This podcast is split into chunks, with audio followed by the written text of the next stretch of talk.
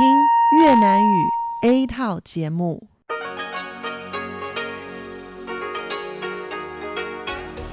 Đây là Đài Phát thanh Quốc tế Đài Loan RTI.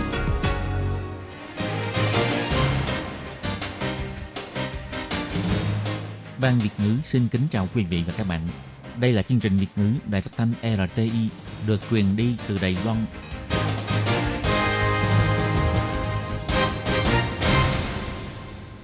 Hello, tôi Kim xin kính chào các bạn. Hoan nghênh các bạn đã đến với chương trình Việt ngữ ngày hôm nay của chúng tôi. Các bạn thân mến, hôm nay là Chủ nhật ngày 7 tháng 6 năm 2020, cũng tức ngày 16 tháng 4 nhuận âm lịch năm canh tí.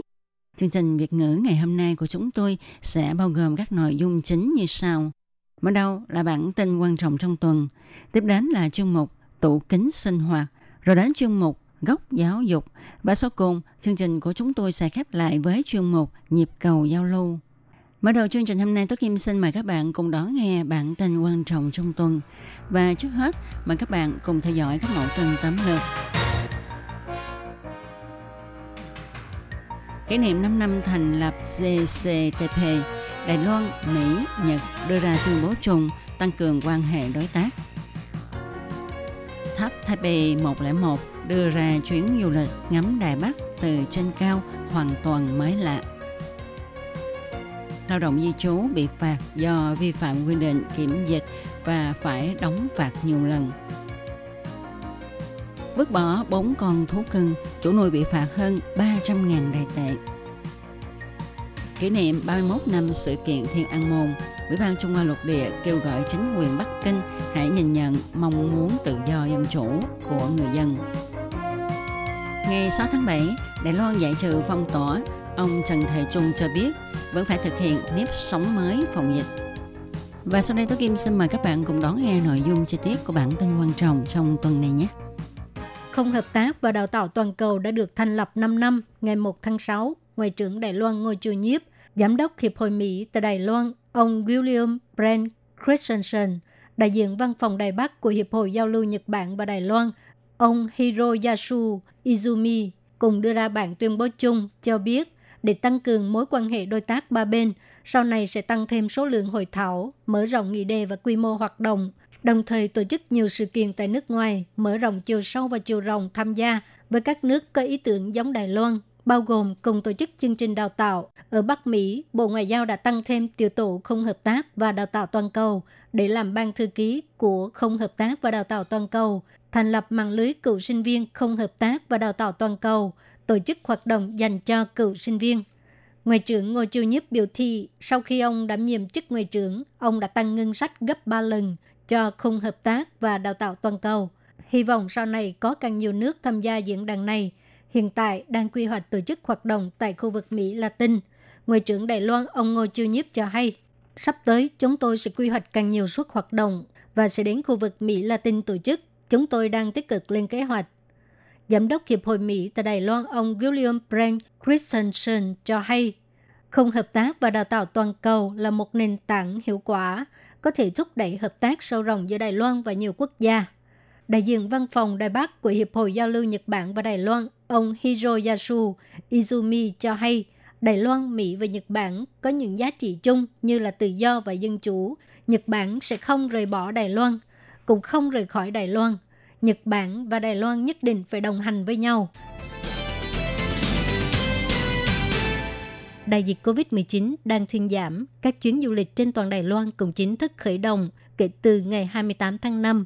Điểm du lịch nổi tiếng quốc tế, tòa nhà Đài Bắc 101 tầng, đưa ra chuyến du lịch hoàn toàn mới, từ khu vực tìm hiểu Đài Loan ở tầng 5 đến đài quan sát trong nhà tầng 89, đài quan sát ngoài trời tầng 91, quán cà phê bar 88 và Skyline 460. Giám đốc điều hành phòng du lịch Đài Bắc 101 tầng bà Huỳnh Quỳnh Huyên cho hay, trước đây giá vé lên tham quan đài quan sát tầng 89 của người lớn là 600 đài tệ, trẻ em từ 6 tới 12 tuổi chỉ được giảm 10%, nhưng để cho người dân có thể phấn khởi tham quan điểm cao nhất, kể từ ngày 28 tháng 5 đến cuối tháng 9, Bất kể là người Đài Loan, người nước ngoài, lao động di trú hay du học sinh, chỉ cần có thể chứng minh nhân dân, thẻ cư trú hoặc là giấy phép lao động đều được giảm 1 phần tư giá vé và còn có ưu đãi một người lớn có thể miễn phí dẫn theo hai trẻ em dưới 12 tuổi, kết hợp với nhiều điểm check-in mới mẻ. Bà Huỳnh Quỳnh Huyên cho biết, Mỗi người chỉ cần bỏ ra một trăm rưỡi đài tệ là có thể lên đài quan sát. Ngoài ra, mỗi người lớn có thể miễn phí dừng theo hai trẻ em dưới 16 tuổi và nếu đến trước người thứ 600 thì sẽ được tặng một ly nước uống.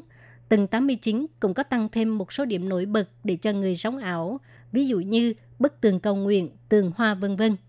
Tòa nhà Đài Bắc 101 tầng cũng lần đầu tiên đưa ra hệ thống đặt lịch hẹn trực tuyến để cho du khách khỏi phải chờ đợi và cũng lần đầu tiên kết hợp với thẻ EasyCard thay thế cho việc xếp hàng mua vé.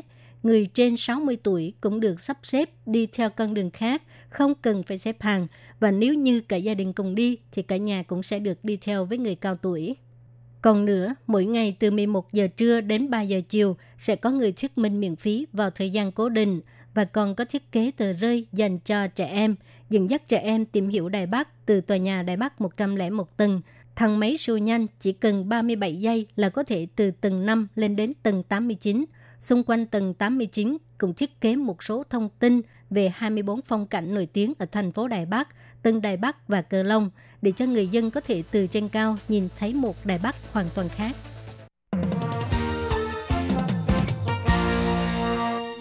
Lao động di trú người Việt Nam sau khi nhập cảnh Đài Loan bị phạt 100.000 đài tệ do vi phạm quy định kiểm dịch tại nhà. Tuy nhiên người này không có khả năng đóng phạt nên đơn vị chấp hành đã thông qua công ty môi giới chia kỳ cho người lao động này nộp phạt nhiều lần. Mỗi khi lãnh tiền lương thì người lao động sẽ nộp phạt 5.000 đại tệ. Và đây là trường hợp người nước ngoài đầu tiên chấp hành nộp tiền phạt thành công. Sở chấp hành hành chính thuộc Bộ Pháp vụ chi nhánh Trường Hóa cho biết, do lao động di trú này mới nhập cảnh Đài Loan chưa bắt đầu làm việc, không có thu nhập và tài sản. Sau đó, người lao động này được công ty môi giới giúp đỡ tìm được việc làm và cũng giúp anh ta được đóng tiền phạt nhiều lần, nên anh này mới có thể đóng 5.000 đại tệ. Lao động di trú người Việt này nhập cảnh Đài Loan vào giữa tháng 3. Anh ta không biết rõ quy định kiểm dịch của Đài Loan nên không đến địa điểm được chỉ định tại huyện Văn Lâm để thực hiện kiểm dịch tại nhà, mà anh lại đến nhà của người bạn tại huyện Nam Đầu nên bị thông báo mất liên lạc. Khi anh được bạn bè thông báo thì anh mới phát hiện mình đã vi phạm quy định và anh ra đồn cảnh sát Nam Đầu đầu thú. Cục Y tế huyện Nam Đầu đã phạt anh 100.000 đài tệ theo quy định của pháp luật. Nhưng qua thời gian nộp phạt rồi mà anh vẫn chưa đóng phạt, nên vụ án được chuyển giao cho Sở chấp hành hành chính thuộc Bộ Pháp vụ chi nhánh Trường Hóa xử lý.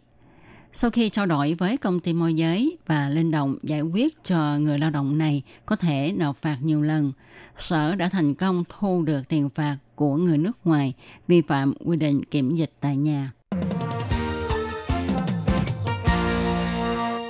Vào tháng 4 và tháng 5, người ta liên tục phát hiện có bốn con chó đen bị chủ nuôi vứt bỏ trước cổng ngôi nhà động vật Bản Kiều. Và điều tra phát hiện một người họ Trần lái xe chở hàng chở chó đi bỏ. Phòng bảo vệ động vật sau khi xác định sự việc cho thấy người chủ nuôi này đã vi phạm nhiều lần nên quyết định phạt nặng với số tiền lên đến 312.500 đại tệ. Phòng bảo vệ động vật cho biết qua điều tra cho thấy vào ngày 15 tháng 4, ông Trần lái xe chở hàng, chở hai con chó đến vứt bỏ tại cổng ngôi nhà động vật Bản Kiều. Phòng đã lập tức xem máy camera và ghi lại biển số xe cung cấp cho trạm giám sát và quản lý cùng cảnh sát bảo vệ động vật. Qua điều tra cho thấy, ông này có hộ khẩu tại thành phố Đào Viên, nhưng ông ta không sống ở nơi đăng ký hộ khẩu. Không ngờ đến ngày 13 tháng 5, ông họ Trần này lại chở hai con chó bằng chiếc xe trên đến bỏ trước cổng ngôi nhà của động vật Bản Kiều. Phòng bảo vệ động vật lại điều tra một lần nữa. Thông qua hệ thống theo dõi xe cộ của cảnh sát giao thông đã thuận lợi đến nhà ông này ở khu Tân Trang để tìm hiểu sự việc. Qua tường thuật của ông ta, Phòng bảo vệ động vật đã quyết định chiếu theo luật bảo vệ động vật, phạt 150.000 đối với hành vi liên tục vứt bỏ thú nuôi, phạt 7.000 rưỡi và 120.000 do không đăng ký nuôi thú cưng và chưa triệt sản cho thú nuôi, phạt 30.000 vì không tiêm ngừa bệnh chó dại cho thú nuôi. Tổng cộng, ông ta bị phạt tất cả là 312.500 đại tệ. Bên thềm kỷ niệm 31 năm của sự kiện Thiên An Môn, hôm nay, ngày 3 tháng 6, phía Ủy ban Trung Hoa lục địa bày tỏ, năm 1989, người dân Trung Quốc đã ra Thiên An Môn để đòi tự do dân chủ, nhưng chính quyền Bắc Kinh đã dùng vũ lực để ép người dân phải cầm nín. Cho đến bây giờ, vẫn đang che giấu sự thật, không muốn đối diện với quá khứ.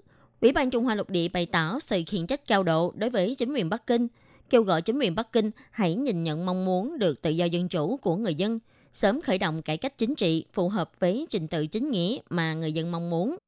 Và hãy phán xét lại với chân tướng lịch sử của sự kiện Thiên An Môn, cùng gửi lời xin lỗi chân thành đến các nạn nhân. Có như vậy mới có thể nâng cao hiệu quả quản lý để xã hội văn minh, người dân hạnh phúc.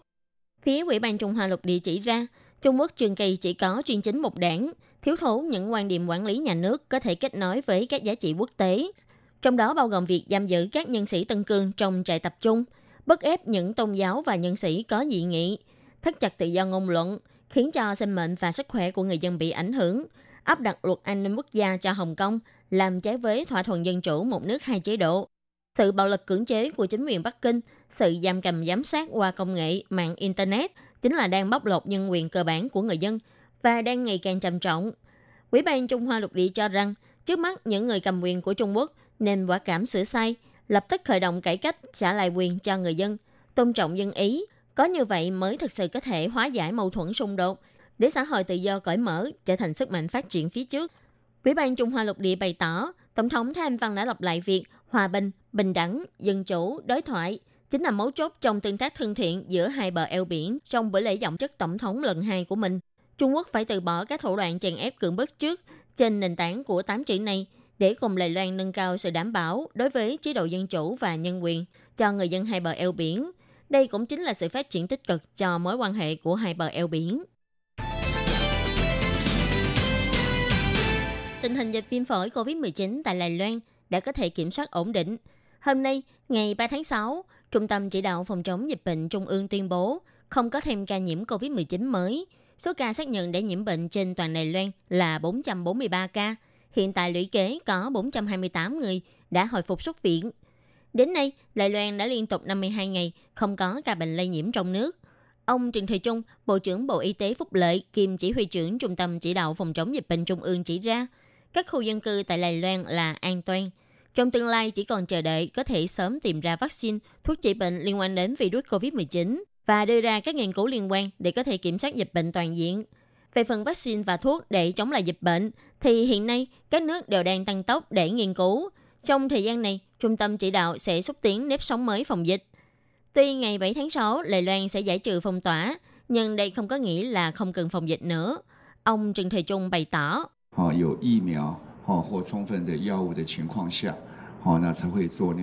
Trong tình hình có vaccine và thuốc thang đầy đủ, thì mới làm việc như vậy. Giờ đây chính là phải có nếp sống mới phòng dịch hành vi bảo vệ sức khỏe, thực hiện việc đeo khẩu trang và giãn cách xã hội, siêng năng rửa tay, đo thân nhiệt. Ở một số nơi, cần thiết thì có thể thực hiện chế độ đăng ký tên thật. Đây đều là những điều cần thiết phải duy trì. Về việc xúc tiến nếp sống mới phòng dịch, Trung tâm chỉ đạo phòng chống dịch bệnh Trung ương cũng đang nghiên cứu vấn đề nới lỏng quản lý biên giới. Ông trịnh Thầy Trung bày tỏ, Ủy ban Trung Hoa Độc địa và Bộ Giáo dục đều đang tiến hành thảo luận các phương án liên quan để đưa con cái của hồng phối người Trung Quốc không có quốc tịch trở về Lài Loan cùng đưa sinh viên nước ngoài trở lại Đài Loan để đi học. Viện Hành Chính vừa công bố phương án phát hành phiếu kích thích tiêu dùng. Người dân có thể đến bưu điện để mua phiếu kích thích tiêu dùng này. Ngày 3 tháng 6, bà Đường Phượng, Ủy viên Chính vụ và ông Đinh Di Minh, người phát ngôn của Viện Hành Chính, đã có thuyết minh cho biện pháp mua phiếu kích thích tiêu dùng. Phiếu kích thích tiêu dùng này sẽ phối hợp với hình thức thanh toán điện tử, phiếu điện tử và thẻ tín dụng – Bà Đương Phượng bày tỏ, Viện Hành Chính cũng đang thiết lập trang mạng thông tin liên quan để người dân có thể nhìn thấy thông tin ưu đãi và thẻ tín dụng của ngân hàng nào có thể hợp tác với chương trình này. Bà nói, tên gọi chính thức của trang thông tin này vẫn đang được thảo luận. Trong vòng một tháng sẽ có thể hoàn tất và ra mắt trang thông tin này. Phiếu kích thích tiêu dùng có thể dùng để mua hàng tại các cửa hàng, nhưng không được dùng để mua sắm online. Có thể dùng để quyên tặng làm từ thiện, cũng là hoàn toàn hợp pháp. Các bạn thân mến,